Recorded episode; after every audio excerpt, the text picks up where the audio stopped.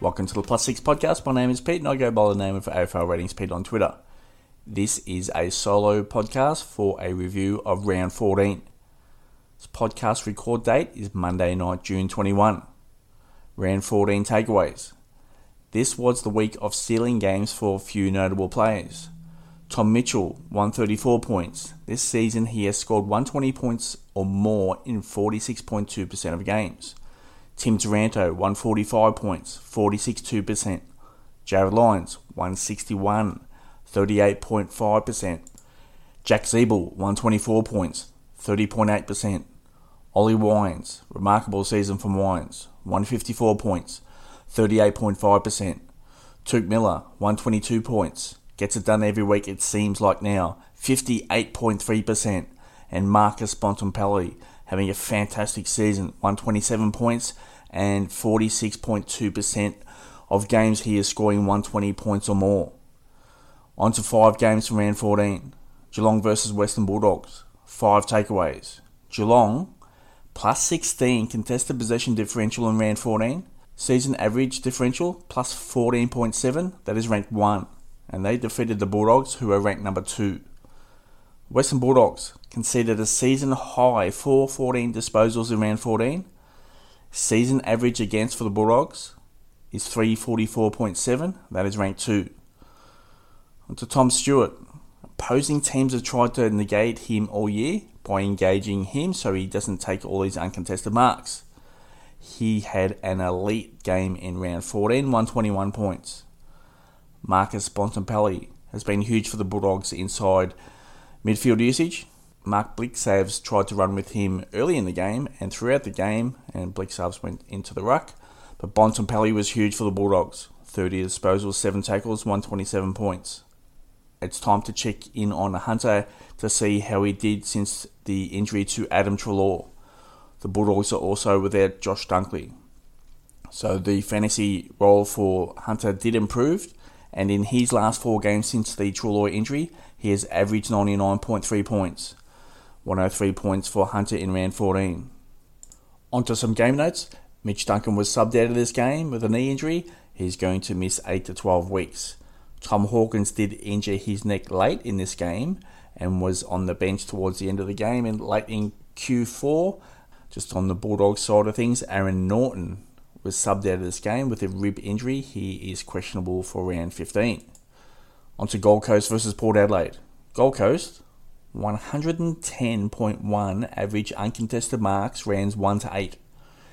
Since then, so rounds 9 to 14, the Suns have averaged 78.0 uncontested marks. So a very big decline there for the Suns in that stat.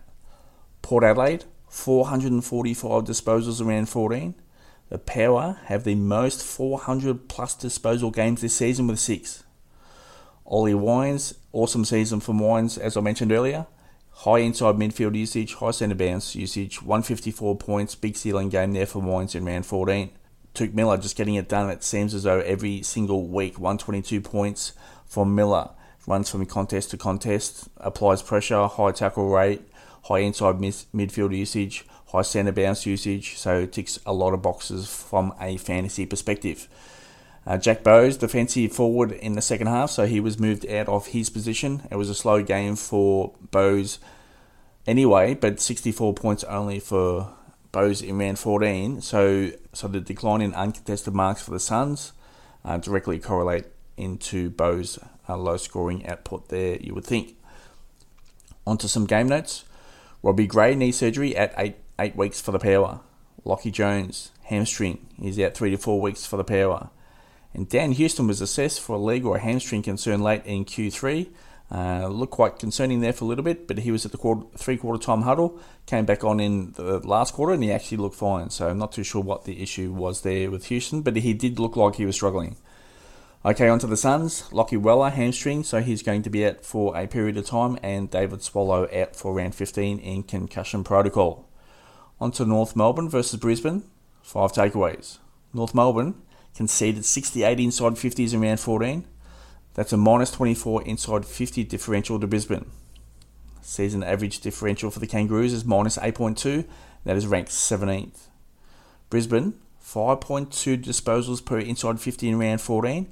Anything below 6 is quite efficient. So the Lions are averaging 6.3 on the season.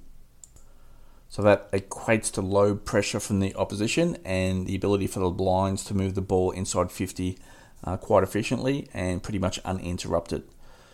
Okay, Jarryd Lyons, high inside midfield usage for Lyons, high contested type player, 161 points in round 14 for Lyons. On to Lachie Neale, huge last quarter from Neale, so a little bit of fantasy form there back for him, 111 points for him in round 14. And Jy Simpkin's, centre bounce usage has been high all season, and Simpkin has averaged 112.3 points from his last three games.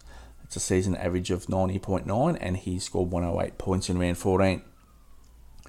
Just onto some game notes there. Dane Zorko is set to return from suspension this week, while Charlie Cameron was assessed for a elbow concern at quarter time.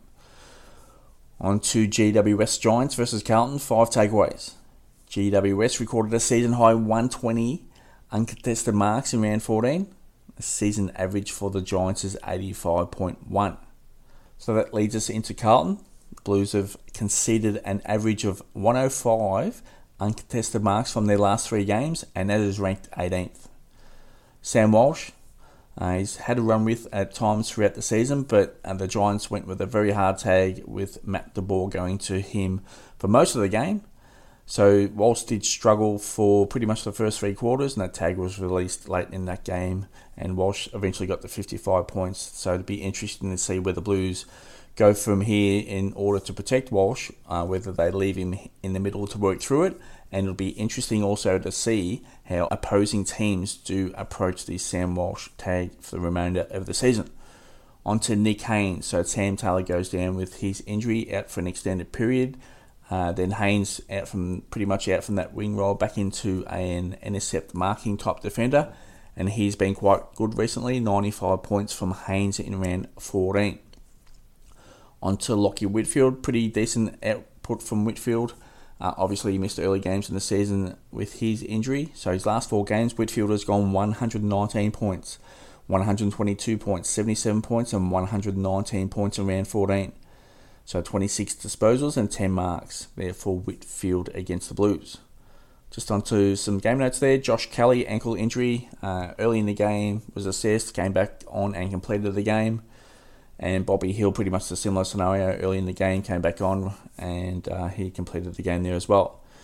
Shane Mumford is available to return in round 15, so he had a back concern last week. He missed, and Brent Daniels expected to return in round 15 also. Luke Parks was subbed out for the Blues with a lower back concern.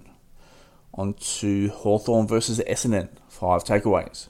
Hawthorn conceded a season best 47 inside 50s in round 14. The Hawks season average 57.2 and the Hawks are ranked last.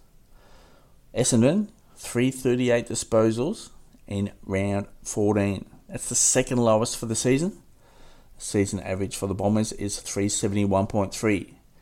Uh, pre-game, Alastair Clarkson, coach of the Hawks, did uh, did speak about uh, their approach to that game against Essendon, and that was to try and keep the ball out of the Bombers' hands because they like to move the ball fast inside to their forward 50.